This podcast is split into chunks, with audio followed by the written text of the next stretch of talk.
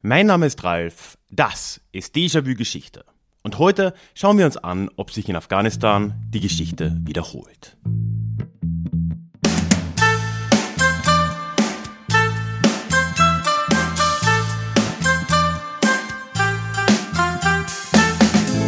Hallo und schön, dass du heute wieder mit dabei bist. Mein Name ist Ralf, ich bin Historiker und Déjà-vu soll für alle da sein, die sich wieder mehr mit Geschichte beschäftigen wollen.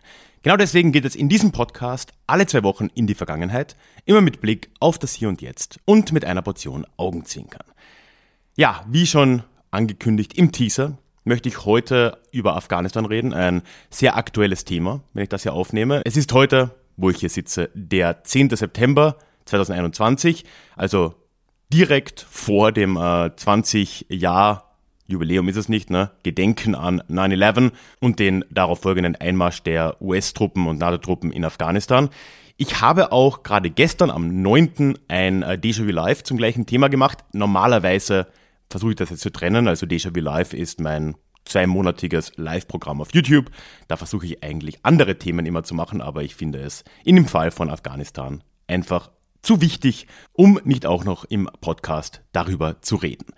Ja, das soll heute das Thema sein. Am Ende, die Sommerpause ist ja jetzt bekanntlich vorbei, gibt es auch wieder ein Deja Klugschiss, also das Mitmachprogramm von Deja Vu Geschichte. Bleib also auf jeden Fall dran. Und bevor wir jetzt ins Thema reinstarten, folgt noch eine kurze Werbung.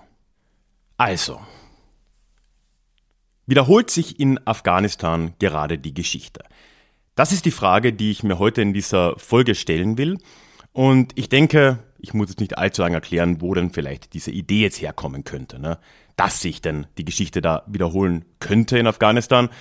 Wir sind jetzt im Herbst 2021. Die Taliban regieren in Kabul, wie sie es schon von 1996 bis 2001 getan haben. Die US-Truppen und NATO-Truppen, aber in erster Linie US-Truppen, sind nach 20 Jahren in Afghanistan abgezogen. Mehr oder weniger unvollendeter Dinge, okay. Osama Bin Laden wurde äh, geschnappt, allerdings war auch das in Pakistan. Und ansonsten ähnelt auch dieser Abzug irgendwie ein bisschen dem äh, unvollendeten Abzug der Sowjettruppen Ende der 80er Jahre. Also es gibt schon ein paar Hinweise drauf, die jetzt einen drauf schließen lassen, dass hier irgendwie die Geschichte sich im Kreis zu drehen scheint. Aber wenn du hier öfter zuhörst, dann weißt du, dass ich bei solchen Sachen immer ein bisschen skeptisch bin. Das heißt, ich will mir das heute ein wenig näher anschauen. Kann das denn wirklich sein, dass in Afghanistan die gleichen Dinge immer wieder passieren, dass wir schon wieder da stehen, wo wir vor 20 Jahren waren? Und ich denke, um da einer Antwort näher zu kommen, müssen wir uns einfach mal die Geschichte Afghanistans ein wenig näher anschauen. Ich möchte das heute in drei Teilen tun. Erstens im ersten Teil einen kurzen Überblick mal geben ja, wie die Geschichte Afghanistans bzw. des Gebiets des heutigen Afghanistans in früheren Zeiten ausgesehen hat, bis ins 18. Jahrhundert. Das äh, möchte ich eher kurz halten, aber ich will in dem Teil auch ein wenig über die Zusammensetzung Afghanistans sprechen. Was äh, für Ethnien leben da? Wie sind die Beziehungen in diesem Land zwischen den Ethnien? Wie ist das mit den Stämmen? Wie ist das mit den Religionen?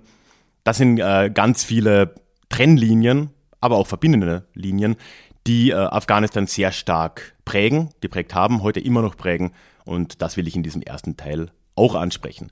Im zweiten Teil möchte ich dann in das 19. Jahrhundert springen, also eigentlich kurz nach der ja, beginnenden Staatswerdung Afghanistans in irgendeiner Form, denn da kommen schon die ersten Konflikte auf mit Weltmächten, besonders hier mit dem britischen Kolonialreich. Ja, und im dritten Teil bewegen wir uns dann ins 20. Jahrhundert und auch ein wenig ins 21. Jahrhundert vor, schauen uns die Ereignisse der letzten 100 Jahre näher an und am Ende kann ich hoffentlich zumindest für mich eine Antwort geben, ob sich denn jetzt hier tatsächlich die Geschichte wiederholt in Afghanistan oder ob das, wie auch sonst, immer ein bisschen vereinfacht ist. Wenn wir jetzt in die frühe Geschichte Afghanistans schauen, dann will ich erstens gar nicht so weit in die Vergangenheit gehen. Das habe ich jetzt schon gesagt. Ich glaube, das hilft uns nur sehr bedingt. Aber ein grober Überblick ist dann ja doch wahrscheinlich recht hilfreich. Prinzipiell ist das heutige Afghanistan wie ja viele Gebiete in Zentralasien ein sehr alter Kulturraum. Man kann hier weit zurückgehen und tatsächlich auch Hochkulturen da schon wahrnehmen.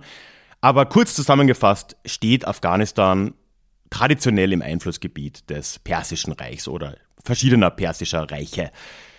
Afghanistan grenzt ja auch heute direkt im Osten an den Iran. Da ist es vielleicht auch wenig überraschend, dass dieser persische Staat dort immer wieder auch Einfluss geltend gemacht hat. Das war schon vor Christi Geburt so. Dann gab es eine kurze Unterbrechung mit Alexander dem Großen, der mit dem Perserreich ja auch Afghanistan dann eingenommen hat. Aber auch danach stand Afghanistan wieder unter persischer Herrschaft und das hat sich im Prinzip bis ins 18. Jahrhundert nicht großartig geändert.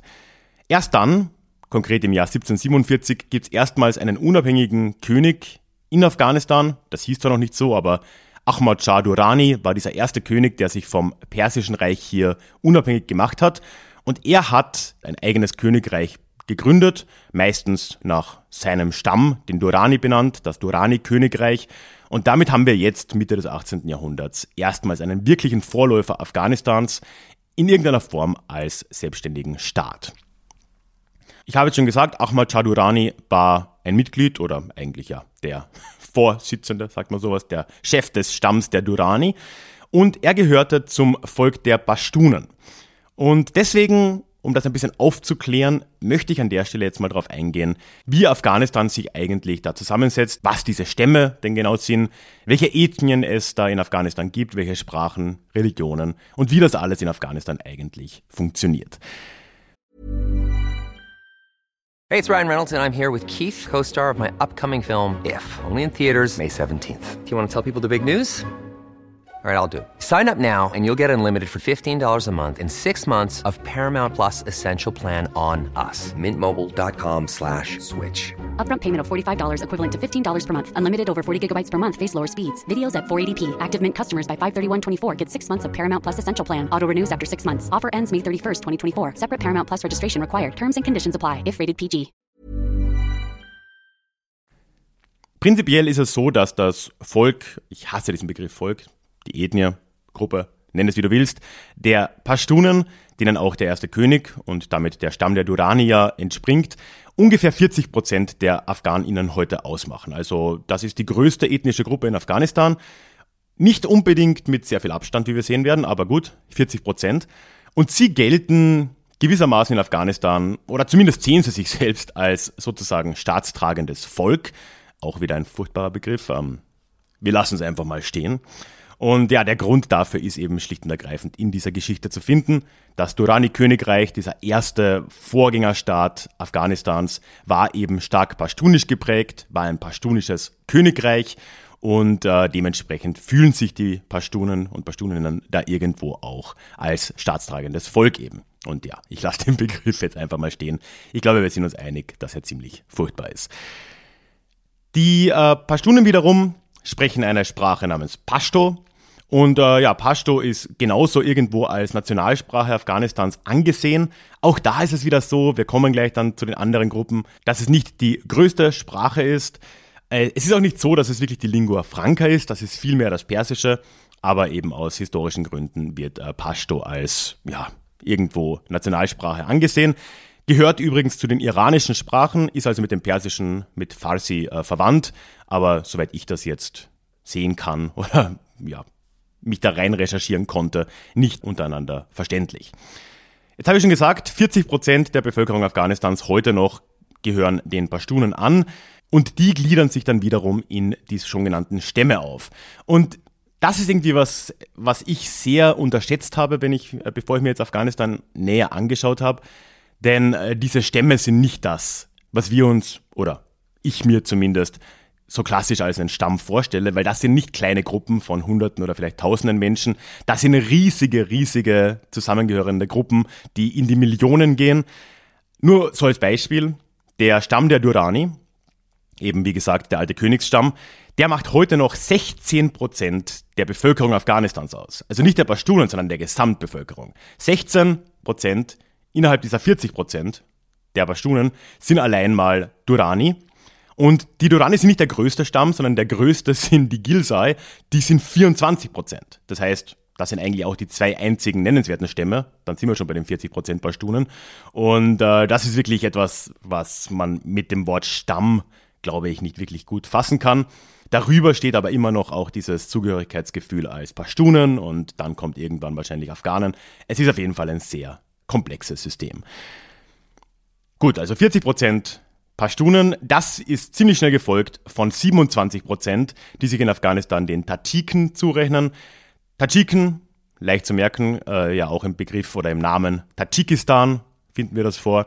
Das sind im Kern persisch sprechende Sunniten, also die sprechen persisch, de facto Farsi, also das, was in äh, Persien oder im Iran gesprochen wird. Allerdings nennt sich diese Sprache dann in Afghanistan Dari, was aber, wie gesagt, mehr oder weniger dasselbe ist. Dann folgen mit fast 10% die Hazara. Auch das sind Persischsprecher. Allerdings sind das Schiiten, also nochmal vielleicht ein bisschen näher an der Mehrheitsgesellschaft des Iran. Die sind äh, traditionell auch genau deswegen äh, diskriminiert worden in Afghanistan. Ja, und dann folgen nochmal fast 10% Usbeken, die quasi eine, ja, Usbekisch oder eine Form von Turksprache sprechen. Das heißt, die Bevölkerung und auch die Sprachen sind ziemlich durchmischt in Afghanistan. Wir haben eben mit etwa 40% der Bevölkerung Pashtunen als Mehrheit und ungefähr die gleiche Anzahl der Bevölkerung spricht eben Pashto. Aber wenn man jetzt die äh, Persischsprecher zusammenzählt, also die Dari-Sprecher, dann äh, sind auch das 35% zumindest. Und tatsächlich ist äh, Dari eben auch eine Lingua Franca für ganz, ganz viele Angehörige der nicht pastunischen Gruppen und dementsprechend ist auch die Frage mit der Nationalsprache ein bisschen kompliziert in Afghanistan. So. Ich hoffe, dieser Exkurs war dir jetzt äh, nicht zu wild, aber ich fand es irgendwie wichtig. Ich will es auch nicht überbetonen. Diese ethnischen Gruppen sind jetzt nicht irgendwie vorbestimmt und nicht alle Konflikte gehen darauf zurück. Aber ich glaube, es ist wichtig zu wissen, wenn wir jetzt dann in den nächsten zwei Teilen auf die weitere Geschichte Afghanistans eingehen. Wenn wir jetzt nämlich wieder im Mitte des 18. Jahrhunderts einsteigen, hier der erste Shah Durrani gründet jetzt einen Vorgängerstaat Afghanistans und der gerät ziemlich schnell in weltpolitische gefährliche Fährwasser, wenn wir es mal so nennen wollen. Nämlich schon im 19. Jahrhundert, also nur ein paar Jahrzehnte später, beginnt in Zentralasien etwas, was sich, und ich finde diesen Begriff ganz, ganz furchtbar, als Great Game durchgesetzt hat. The Great Game, das große Spiel, das war im Prinzip ein langanhaltender Kolonialkonflikt zwischen dem russischen Zarenreich auf der einen Seite und dem britischen Weltreich in Form von Britisch-Indien auf der anderen Seite. Ganz kurz zusammengefasst, wir sind jetzt hier im 19. Jahrhundert. Die Russen sind gerade dabei, in Richtung Osten zu expandieren. Im 19. Jahrhundert wird ja dann auch der Pazifik erreicht, Vladivostok wird gegründet und so weiter und so fort. Und in Russland ist immer noch ein altes Problem vorherrschend, nämlich dass Russland, das Zahnreich, immer noch einen Warmwasserhafen benötigt hat, einen eisfreien Hafen. Das ist ein ewiges Problem des russischen Zahnreichs gewesen und auch später noch. Man hatte einerseits um St. Petersburg natürlich das, äh, die Ostsee, aber da konnte man im Westen ja immer wieder mal abgesperrt werden vom Zugang in die Nordsee, entweder durch Dänemark oder Schweden oder auch Deutschland oder dann die Briten. Das war auf jeden Fall nicht sonderlich angenehm. Dann gab es das Polarmeer. Da muss ich glaube ich nicht dazu sagen, dass das eben nicht unbedingt eisfrei war, gerade im Winter. Und äh, ja, ein Warmwasserhafen war für Handel und Militär sehr wichtig. Und das hat Russland im 19. Jahrhundert sehr aktiv gesucht. Und irgendwie hat sich da die mehr oder weniger ernst gemeinte Idee herausentwickelt und das ist mit Blick auf die Karte und ich würde das auch empfehlen, schau da mal auf Google Maps, wirklich absurd, dass man das doch am Indischen Ozean machen könnte und zwar so im heutigen Pakistan. Das heißt, Russland hat einfach versucht, quer durch Zentralasien da, entweder durch Afghanistan oder sonst durch Persien, irgendwie in den Süden Richtung Pakistan, beziehungsweise damals ja britisch-Indien, durchzudringen und dann dort im heutigen Pakistan einen Hafen zu errichten.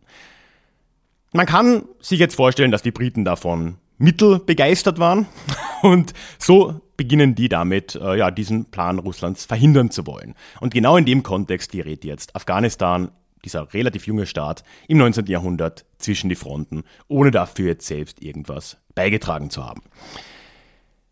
1839 ist es dann soweit, also ja, nicht mal ganz 100 Jahre nach Gründung dieses afghanischen Staates, dass die Briten sich entscheiden, jetzt vorsichtshalber einfach mal in Afghanistan einzumarschieren. Warum auch nicht? Wir sind eine Weltmacht, das kann man ja einfach mal machen. Das wird der erste anglo-afghanische Krieg. Und wenn ich sage erster, dann kannst du dir schon denken, es werden mehrere Folgen. Da sehen wir jetzt erstmals einen Trend, den wir irgendwie auch heute noch äh, nachverfolgen können. Denn die Briten können sehr schnell von Britisch-Indien kommend in Afghanistan einziehen. Sie können dort die Kontrolle über die größeren Städte auch relativ schnell erlangen, auch Kabul. Aber nach drei Jahren müssen sie sich dann wieder zurückziehen, weil sie irgendwie bemerkt haben, dass die die Kontrolle über Afghanistan wohl nicht halten können oder dass das zumindest mit ziemlich hohen Kosten und ziemlich hohen Verlusten einhergeht, weil das Pashtunische Königreich, das Durrani-Königreich da in Form von Guerilla-Armeen ihnen ziemlich das Leben schwer machte. Was noch schlimmer ist als der Abzug selbst, ist allerdings, was während des Abzugs geschehen ist. Nämlich äh, ereignet sich da auf einem Pass in Richtung Pakistan eines der größten Gemetzel der britischen Kolonialgeschichte, zumindest Gemetzel an britischen Soldaten. Sie werden dort angegriffen am Rückzug auf einem Gebirgspass durch afghanische Truppen und fast das gesamte britische Kolonialheer wird dort aufgerieben und kommt dort um. Also wirklich eine, ja, eine der größten Schanden der britischen Kolonialgeschichte und eine der seltenen Fälle, gerade im 19. Jahrhundert, wo äh, Großbritannien dort ziemlich eindeutig tatsächlich geschlagen wird. Aber gut, das britische Weltreich wäre jetzt nicht das britische Weltreich, wenn man sich davon geschlagen geben würde. Und so versucht man es 40 Jahre später, 1878, einfach nochmal. Das ist der zweite anglo-afghanische Krieg. Die Briten haben da schon ein wenig was gelernt. Sie haben jetzt von vornherein beurteilt, dass es einfach zu schwierig, offiziell hat man gesagt, zu teuer wäre, das Land Afghanistan zu besetzen. Sie setzen also einfach stattdessen einen ihnen sympathischen König ein, aus dem Stamm der Durrani. Über den können sie die nächsten Jahrzehnte dann Afghanistans Außenpolitik bestimmen, vor allem gegenüber Russland, und entwickeln jetzt quasi so ab den 1880er Jahren Afghanistan zu einem Pufferstaat zwischen dem äh, britischen Reich und dem russischen Reich. Ähnlich übrigens, wie es sich auch in Persien vollzogen hat. Und generell wird sich die Geschichte Afghanistans und Persiens in der nächsten Zeit äh, ja, relativ ähneln als direkte Folge dieser geopolitischen Verwerfungen da. Ein Ende dieser Einflussnahme Großbritanniens in Afghanistan folgt dann erst nach dem Ersten Weltkrieg. Da hat sich ja die Lage in Afghanistan oder in Zentralasien generell recht radikal geändert. Das Zahnreich ist zu Ende gegangen und ja, diese im Entstehen begriffene Sowjetunion mit Bürgerkrieg und so weiter, das war ein ziemliches Chaos in, äh, in Russland und dementsprechend ist da die Bedrohung ein wenig weggefallen. Gleichzeitig war aber auch Großbritannien nach Ende des Krieges wirtschaftlich absolut am Boden.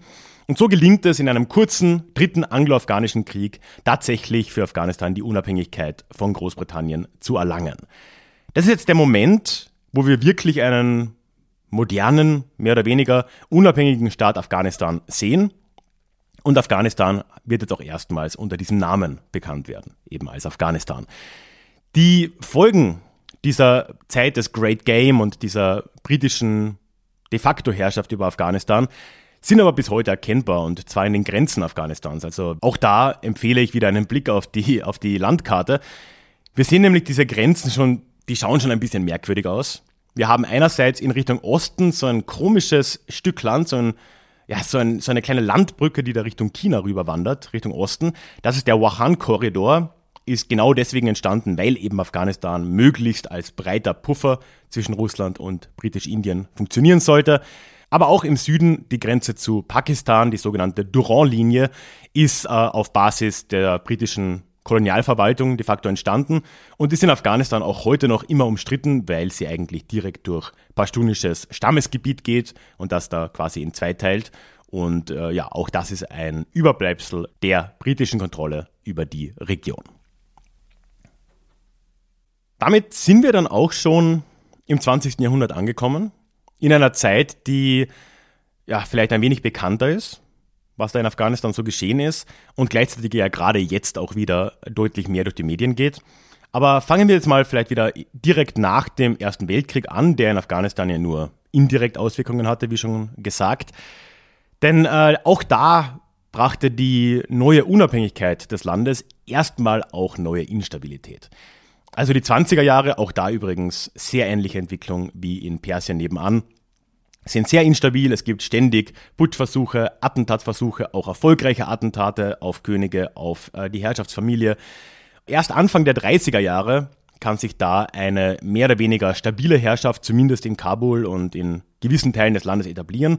Und das war unter dem vielleicht bekanntesten, schätze ich mal, König oder Schah Afghanistans, nämlich unter Mohammed Sahir Shah, der äh, gleichzeitig der bekannteste und auch letzte Schah Afghanistans sein würde. Der kommt in den 30er Jahren an die Macht und würde die nächsten 40 Jahre dieses Land kontrollieren und auch sehr stark prägen. Und äh, das ist etwas, was auch bis heute sehr stark in Afghanistan fortwirkt und auch tatsächlich in der Erinnerung vieler Afghaninnen und Afghanen bis heute eine Rolle spielt und auch irgendwo verklärt wird als eine äh, goldene Zeit Afghanistans. Nämlich hat sich äh, dieser Schah im Laufe seiner Regentschaft zu einem echten Reformer gewandelt. Übrigens auch hier ähnlich wie im Iran zu der Zeit. Ich habe hier am Podcast ja auch schon mal über den Iran nach dem Zweiten Weltkrieg gesprochen. Das findest du in einer Podcast-App, wenn du dort nach Iran oder Persien suchst, im Déjà-vu-Podcast. Auch da hat sich das ganz ähnlich abgespielt. Und besonders in den 60er Jahren wird Afghanistan jetzt unter der Herrschaft von Mohammed Zahir Shah zu einer mehr oder weniger ja eigentlich waschechten konstitutionellen Monarchie. Es gibt ab den 60er Jahren eine Verfassung in Afghanistan. Es gibt Wahlen, mehr oder weniger freie. Und äh, vor allem auch die Emanzipation der Frau geht jetzt einigermaßen schnell voran. Vor allem Kabul als Hauptstadt verwestlicht in einem, wie ich finde, positiven Sinne sehr stark in der Zeit, was ja auch die Grundlage dieses zumindest Teilmythos der goldenen Zeit irgendwo äh, auch prägt. Gleichzeitig ist das Land aber auch in der Zeit schon in einer tiefen Wirtschaftskrise. Und eine Sache lässt der Schah nicht zu. Eine Sache fehlt zu einem wirklich demokratischen System, nämlich der Schah verweigert seine Unterschrift unter ein Parteiengesetz. Das heißt, Parteien werden auch in den 60er Jahren nicht erlaubt. Und äh, das hat ziemlich lange Schatten geworfen, nämlich als Folge dessen haben sich die großen Gruppen, die großen politischen Gruppen, die sich in Afghanistan gegenüberstanden und äh, jetzt langsam formierten, eben im Untergrund formiert. Und das waren auf der einen Seite die Kommunisten und auf der anderen Seite die Islamisten. Und ja, diese Formierung im Untergrund würde noch früh genug zu einem Problem werden und ist es im Prinzip ja bis heute. Die Herrschaft von Mohammed Zahir Shah endet dann genau 40 Jahre nach seiner Thronbesteigung im Jahr 1973 durch einen Putsch seines Vetters und davor schon langjährigen Ministerpräsidenten, nämlich Mohammed Daoud. Der sieht nämlich jetzt eine Chance. Der König ist gerade im Ausland und Daoud putscht jetzt quasi mit Unterstützung der Kommunisten gegen den König und etabliert die Republik. Damit endet jetzt 1973 eben das Königreich. Daoud wird zum ersten Präsidenten der Republik Afghanistan und er herrscht ab diesem Zeitpunkt autoritär. Also die Verfassung wird zurückgenommen, viele der Reformen werden zurückgenommen. Andere Reformen werden aber gerade im Sinne der Kommunisten auch weitergeführt, was unter anderem jetzt im Positiven auch die weitere Emanzipation der Frauen betrifft. Aber ja, auch diese mehr oder weniger Gewaltherrschaft von Mohammed Daoud würde nicht allzu lange halten. Nach nicht mal fünf Jahren wird gegen ihn wieder geputscht, im Jahr 1978 durch die Kommunisten selbst in Form der Demokratischen Volkspartei Afghanistans. Und die fahren jetzt in Folge in den späten 70ern nochmal ein viel radikaleres Reformprogramm an und gehen vor allem ganz stark und autoritär gegen ihre erklärten Feinde, die Religiösen und die Islamisten im Land vor. Und es gibt jetzt eine starke Repression, die vor allem gegen die Landbevölkerung und all jene, die als ja, zu gläubig oder den Islamisten zu nahe gesehen werden. Es kommt zu äh, Morden, Auftragsmorden, es kommt zu Festnahmen, und in dieser Zeit, ab 1978, bilden sich jetzt auch erstmals größere Widerstandsgruppen von sogenannten Mujahedin. Das sind, ja, wörtlich übersetzt Gotteskrieger. Also in Mujahedin in dem Wort ist auch irgendwo der Kern Dschihad zu finden, auch wenn ich das jetzt linguistisch nicht ganz so erklären kann. Und ja, damit beginnt jetzt im Prinzip die Zeit des ständigen Kriegs oder Bürgerkriegs in Afghanistan. 1978 wenn nicht schon 1973, aus dem das Land scheinbar auch nicht mehr rauszukommen vermag. Aber auch in den Kommunisten rumort es gewaltig, es putschen sich da verschiedene Führungspersonen gegenseitig und das alles führt dann dazu, dass Ende 1979 die Schutzmacht dieser neuen Regierung, die Sowjetunion, sich gezwungen sieht, einzugreifen. Ryan Reynolds here from Mint Mobile. With the price of just about everything going up during inflation, we thought we'd bring our prices down. So to help us, we brought in a reverse auctioneer, which is apparently a thing. Mint Mobile unlimited premium wireless. Ready to get 30, 30, bit to get 30, bit to get 20, 20, 20, bit to get 20, 20, bit to get 15, 15, 15, 15 just 15 bucks a month. So, Give it a try at mintmobile.com/slash switch. slash $45 up front for 3 months plus taxes and fees. Promo rate for new customers for limited time. Unlimited more than 40 gigabytes per month slows. Full terms at mintmobile.com. Das war jetzt für mich wirklich etwas ziemlich Neues in äh, dieser Recherche für diese Folge. Nämlich für mich, es war mir bekannt natürlich, das ist ja jetzt auch gerade in den Medien wieder relativ präsent, dass eben die Sowjetunion in den 80er Jahren oder 1979 im ausgehenden Jahr 1979 in Afghanistan einmarschiert ist. Aber ich habe das immer so wahrgenommen, dass das eben so ein klassischer kalter Krieg-Move war. Ne? Man hat da die Chance gesehen, man wollte den Staat kommunistisch halten oder machen. Und äh, ja, mit Blick auf die USA ist Moskau doch gerne einmarschiert. Was ich jetzt aber gelesen habe, und das scheint mir auch logisch, ist, dass das tatsächlich gar nicht so willkommen war in der Sowjetunion. Man muss sich denken, Ende 1979, da sind wir in der ausgehenden Brezhnev-Ära. Brezhnev ist ein alter Mann, die gesamte sowjetische Führungsriege ist im Prinzip veraltet. Das sind allesamt alte Männer. Die hatten nicht wirklich Lust auf einen Krieg. Man war nicht wirklich jetzt heiß drauf, irgendwo einen Krieg zu führen, schon gar nicht in Afghanistan. Aber gleichzeitig war es eben immer noch kalter Krieg und man konnte ein kommunistisches Regime offensichtlich wie in Afghanistan auch nicht einfach untergehen lassen und damit dieses Land im Zweifel den USA oder Westmächten öffnen.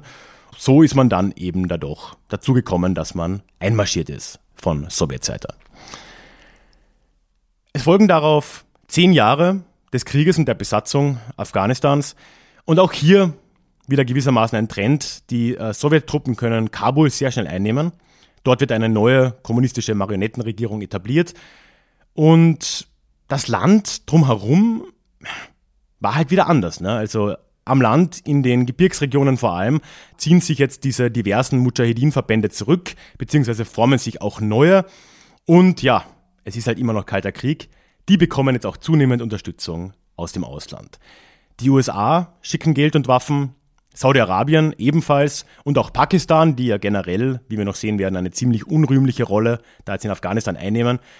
Auch der Iran, also da kommt jetzt eben Geld und es kommen Waffen aus dem Ausland für unterschiedliche Mujahideen-Verbände, die sich jetzt da quasi in den Guerillakrieg gegen die Sowjetbesatzung und ihr Marionettenregime stürzen. Daraus wird ein zehnjähriger, ziemlich zermürbender Kampf. Am Ende zieht die Sowjetunion unverrichteter Dinge de facto ab 1989 ist es. Ich glaube, man muss jetzt nicht allzu tief auf die Gründe dafür eingehen. 1989, ne? da ist auch die Sowjetunion de facto am Ende. Wir sind kurz vor dem Mauerfall. Die Satellitenstaaten in Osteuropa werden sich sehr bald, und das ist auch schon irgendwo absehbar, von der Sowjetunion abwenden. Und etwas über zwei Jahre später würde ja auch die Sowjetunion selbst zu Ende gehen. Das heißt, dieser Abzug war schon irgendwo auch innenpolitisch äh, bedingt. Gleichzeitig gab es aber auch schlicht und ergreifend keine Aussicht auf Besserung von sowjetischer Sicht in dieser Besatzung in Afghanistan. Und das Ganze spielt eben ineinander. Nach Abzug der Sowjets können sich in Kabul zumindest die Kommunisten aber immer noch halten, und zwar bis 1992. Aber gleichzeitig fangen jetzt die Mujahedin an, quasi gegeneinander vorzugehen und um die zukünftige Herrschaft in Afghanistan zu kämpfen. Das heißt, dieser Befreiungskrieg, wenn wir es so nennen wollen, gegen die Sowjetunion, der wandelt sich jetzt immer mehr in Richtung Bürgerkrieg. Wir haben hier vor allem zwei große Namen, die sich jetzt in diesem Bürgerkrieg gegenüberstehen. Auf der einen Seite Ahmad Massoud. Er war damals und ist auch heute noch gewissermaßen ein Liebling der westlichen Medien vor allem. Er sprach relativ gut Französisch, soweit ich weiß auch andere Sprachen und war zwar schon auch ein Islamist, also eigentlich, soweit ich das jetzt sagen kann, waren alle Mujahedin auch Islamisten. Aber Ahmad Massoud war einer der gemäßigteren soweit man das sagen kann. Und äh, deswegen wurde er vor allem vom Westen auch gerne eingeladen. Er, er war auch immer wieder mal in Europa und ich glaube auch in Amerika zu Gast und eben sehr viel in den Medien. Übrigens ist auch sein Sohn vor kurzem wieder in den Medien gewesen, ebenfalls Ahmad Massoud, weil er im Panjshir-Tal nördlich von Kabul aktuell wieder Widerstand gegen die Taliban geleistet hat, was jetzt aber wohl erfolglos geblieben ist. Zumindest vorerst.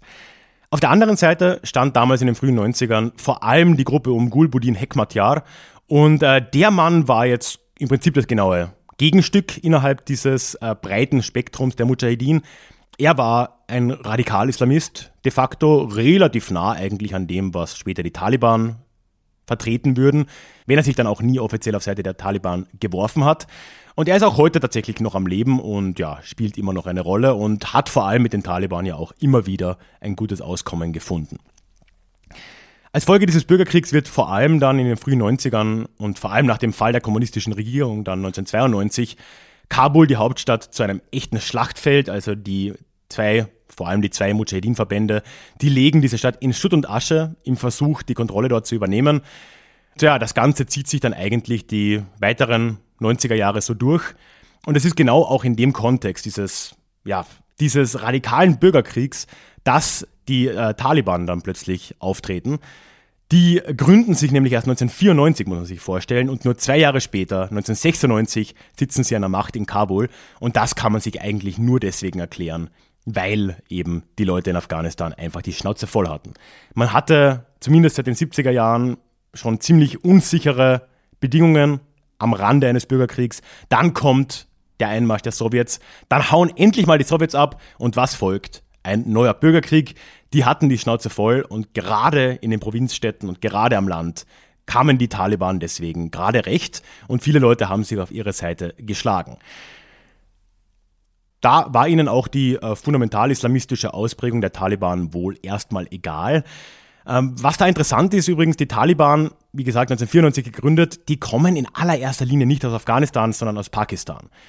Es waren da an der Spitze der Taliban im Prinzip radikale islamische Gelehrte, oft aus Pakistan, manchmal auch aus Afghanistan, die in den Flüchtlingslagern, in den afghanischen Flüchtlingslagern innerhalb Pakistans ihre ersten Kämpfer rekrutiert haben. Das waren also sehr oft kriegsversehrte, ja, Weißen eigentlich oft, äh, junge Männer, die sich da den Taliban angeschlossen haben. Also eine mehr oder weniger verstörte Schicht an Kriegsversehrten, angetrieben von Radikal-Islamisten mit einer gewissen Agenda.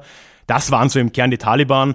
Gleichzeitig war das aber noch viel breiter und tatsächlich war, so scheint es zumindest, der größte Teil der Taliban-Kämpfer in den 90er Jahren tatsächlich aus Pakistan oder auch aus äh, anderen, dann arabischen Ländern auch teilweise. Naja, 1996 sind die Taliban dann auf jeden Fall an der Macht in Afghanistan. Das äh, Schreckensregime von damals ist heute ja wieder erschreckend präsent. Ne? Frauen durften nur in Burka und in männlicher Begleitung, fast ohne Ausnahme, überhaupt auf die Straße. Es gab keine Bildung für Frauen, es gab auch keine höhere Bildung für Männer de facto. Natürlich für Frauen keine Beteiligung an der Gesellschaft oder am Arbeitsleben. Für alle Afghanen und Afghaninnen gab es ein Verbot von Musik zum Beispiel, ein Verbot von allem anderen, was irgendwie Spaß macht. Es gab keine Kinos mehr, keine Sportveranstaltungen. Man durfte aber auch selbst eigentlich keinen Sport treiben. Und äh, die leeren Sportstadien hat man dann eben stattdessen dafür genommen, um dort Hinrichtungen zu organisieren, wo man wirklich immer noch nur sich fassungslos an den Kopf greifen kann. Äh, also die Bilder sind wirklich unfassbar. Ich war damals zu jung, um das jetzt noch aktiv mitgenommen zu haben. Jetzt kommen die Bilder wieder hoch von diesen Hinrichtungen in den Stadien und es ist wirklich unmenschlich, was damals abging. Damit hat es aber natürlich nicht aufgehört, diese Herrschaft der Taliban. Ne? Nicht zuletzt hat dieses Regime auch Menschen wie Osama bin Laden und der Al-Qaida in Afghanistan Zuflucht geboten. Bin Laden war zwar selbst ein saudi-arabischer Staatsbürger, aber in Afghanistan hat er seine Strukturen dann aufgebaut, konnte dort die Terroristen ausbilden und nicht zuletzt dann 2001 ja auch 9-11 von dort organisieren. Ja, der Rest ist bekannt. Ne? 9-11 führt dann direkt innerhalb von einem Monat zum Einmarsch der US-Truppen, der nächsten Weltmacht in Afghanistan und der Kreis dreht sich von vorne. Sie setzten mit Hamid Karzai einen neuen Premierminister ein und Hamid Karzai übrigens kommt aus dem Stamm der Durrani. Ha. Ein paar Vorschritt. Wo stehen wir jetzt also? Wiederholt sich hier die Geschichte? Es fällt mir jetzt wirklich einigermaßen schwer, das äh, Gegenteil davon zu behaupten. Ne? Wir sehen hier jetzt schon wirklich viele Dinge, die sich in Afghanistan in den letzten 200 Jahren plus minus immer wieder wiederholt haben. Wir sehen immer wieder Konflikte und Einmischung von Weltmächten von außen. Wir sehen immer wieder Invasionen, wir sehen Widerstand, wir sehen ganz ähnliche Ausformungen auch dieser Invasionen des Widerstands, ne, mit Kontrolle der Städte meistens durch die Invasoren und die Kontrolle des Hinterlandes durch die Aufständischen. Wir sehen immer wieder auch Bürgerkriege oder bürgerkriegsähnliche Zustände. Also wirklich viel scheint sich nicht geändert zu haben und tatsächlich wirkt 2021 auch in vielerlei Hinsicht wieder wie 1996. Ne? Die Taliban sind jetzt wieder an der Macht. Aber um jetzt zumindest ein bisschen optimistisch hier aus dieser ganzen Folge rauszugehen, auch wenn es noch so schwer ist. Ich habe es auch gestern im Déjà-vu Live nicht geschafft. Wir sind da ziemlich negativ leider rausgegangen. Ich glaube trotz allem nicht, dass sich die Geschichte jemals eins zu eins wiederholen kann. Das liegt schlicht und ergreifend daran, dass sich ja die Rahmenbedingungen ständig ändern. Und die afghanische Gesellschaft von heute ist nicht die afghanische Gesellschaft von 1979. Sie ist auch nicht die afghanische Gesellschaft von 1996 oder von 2001. Das heißt, wir können nur hoffen, dass sich in Afghanistan doch etwas zum Guten verändert hat, verändern wird. Vielleicht hören auch die alten Bruchlinien auf, so eine große Rolle zu spielen. Was ich jetzt ja gar nicht erwähnt habe bisher, ist, dass viele der Aufstände und viele der Bürgerkriege auch immer einen ethnischen Unterbau hatten. Wir hatten immer auch äh, eine ja, Konfrontation auf der einen Seite zwischen den Pashtunen und auf der anderen Seite den Tadschiken. Wir haben äh, Ahmad Massoud damals in den 90er Jahren der Liebling des Westens, wenn wir ihn so nennen wollen, der Löwe von Panjshir, wie er genannt wurde, gerade im Westen. Äh, der war vielleicht nicht ganz zufällig eben kein Pashtune, sondern war ein Mitglied der tadschikischen Bevölkerungsgruppe. Gulbuddin Hekmatar auf der anderen Seite war ein Pashtune. Die Taliban sind fast allesamt Pashtunen und allesamt natürlich brennende Sunniten. Das hat immer eine Rolle gespielt, aber vielleicht ändert sich ja doch was in Afghanistan. Wir haben zumindest jetzt leichte Anfänge einer breiteren Bewegung gegen die Taliban. Wer weiß, na, es ist viel zu früh, das zu sagen. Aber wenn wir optimistisch enden wollen, dann können wir nur hoffen, dass diese Gräben vielleicht überwunden werden können, dass vor allem die Frauen, die ja doch mehr als 50 Prozent der Bevölkerung ausmachen, in einer breiteren Form da äh, eine Veränderung herbeiführen können. Es soll aber nicht auf ihren Schultern äh, liegen. Also wir können nur aufs Beste hoffen. Und äh, das ist leider auch schon der positivste Ausklang, den ich aus dieser Folge finden kann. Ja, darüber werden wir auch gleich nochmal im äh, Deja Klugschiss dieser Woche reden. Bevor wir aber dazu kommen, möchte ich nur noch ganz kurz ein paar andere Sachen anmerken. Nämlich erstens möchte ich dich ganz herzlich, wenn dir dieser Podcast gefällt, in den Newsletter von Déjà-vu Geschichte einladen.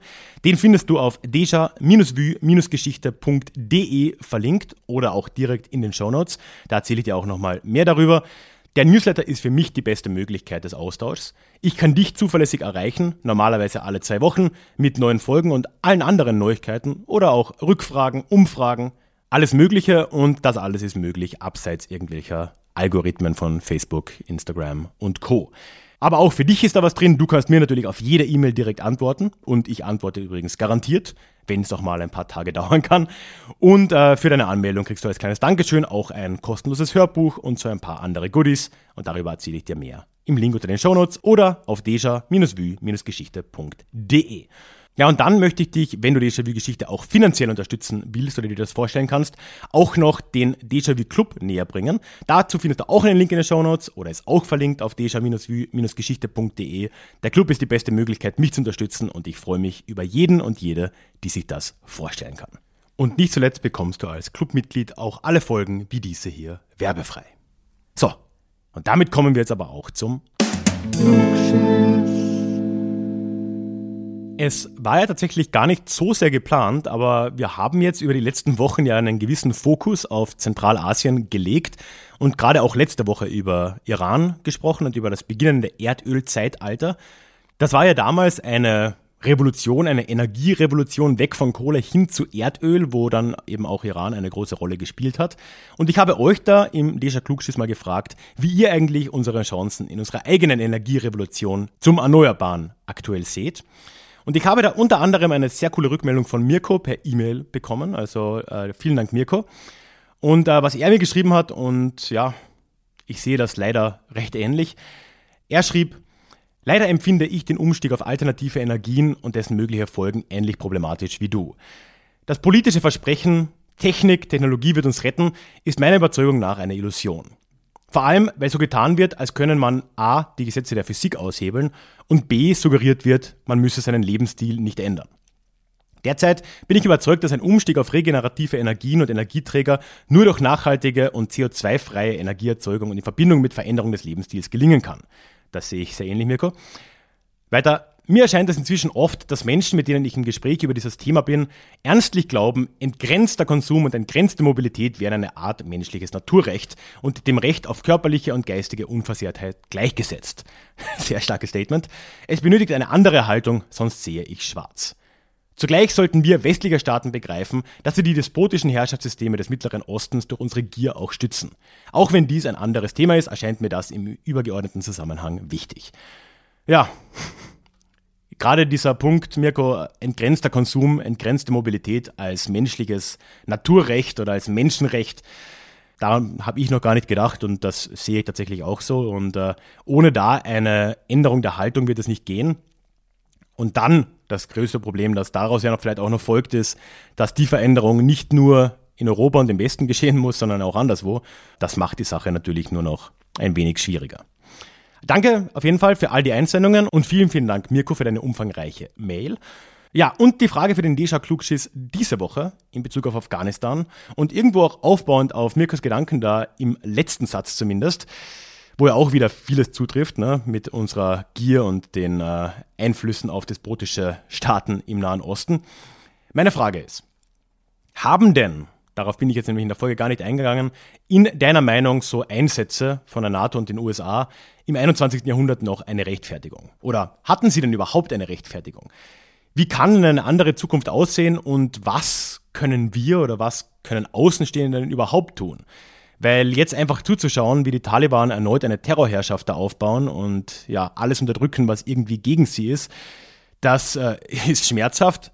Gleichzeitig sehe ich keine direkte Alternative. Ne? Man hat auch nicht ewig dort bleiben können, glaube ich zumindest nicht. Ist auch keine Lösung, vor allem ist es dann erst recht wieder eine Fremdherrschaft. Wie seht ihr das? Kann man von außen da überhaupt reinwirken? Gibt es noch eine Rechtfertigung für solche Einsätze? Und wenn nicht, was ist eine andere Lösung? Müssen wir da einfach tatenlos zusehen? Was kann man tun? Äh, das ist die schwierige, schwierige Frage, die ich dieses Mal an dich, an euch stelle. Und ja, schick mir da gerne deine Gedanken. Das kannst du entweder über Social Media machen. Ich bin auf Instagram, Twitter und Facebook unterwegs. Dort kannst du einfach den Hashtag DejaKlugschiss verwenden. Dann sehe ich das. Oder mich einfach atten. Ich heiße Déjà-vu Geschichte auf Facebook und auf Instagram. Auf Twitter heiße ich Ralf Grabuschnik zusammengeschrieben. Dann äh, sehe ich das auch da. Wenn du das aber nicht willst mit der Öffentlichkeit, dann kannst du mir auch wie Mirko eine E-Mail schreiben an die feedback at deja-vue-geschichte.de. Und übrigens bei der Teilnahme seid ihr auch mit einer Namensnennung des Vornamens einverstanden. Damit sind wir am Schluss der heutigen Folge angekommen. Schön, dass du heute wieder mit dabei warst. Zum Abschluss habe ich noch eine Empfehlung für dich. Es gibt eine ganz, ganz tolle Doku von Arte über Afghanistan, die ich dir nicht vorenthalten will. Du findest sie auch in den Show Notes. Sie heißt Afghanistan, das verwundete Land, ist ein Vierteiler und wirklich gut aufbearbeitet. Ist, glaube ich, aktuell auf Arte nicht mehr verfügbar, kommt aber wieder, ich glaube, im November. Der Link unten geht auf jeden Fall zu Arte. Du findest das aber unter Afghanistan, das verwundete Land, auch auf YouTube. Würde ich dir sehr ans Herz legen, wenn du dich mehr damit befassen willst. Und ansonsten lass mir ein Abo da, egal wo du mich hörst. Folge auf Spotify, dann siehst du auch die nächsten Folgen wieder. Und dann hören wir uns hoffentlich in zwei Wochen wieder in unserem nächsten Déjà-vu. Tschüss. Planning for your next trip? Elevate your travel style with Quince. Quince has all the jet setting essentials you'll want for your next getaway, like European linen, premium luggage options, buttery soft Italian leather bags, and so much more. And is all priced at 50 to 80% less than similar brands. Plus, Quince only works with factories that use safe and ethical manufacturing practices. Pack your bags with high-quality essentials you'll be wearing for vacations to come with Quince. Go to quince.com/pack for free shipping and 365-day returns.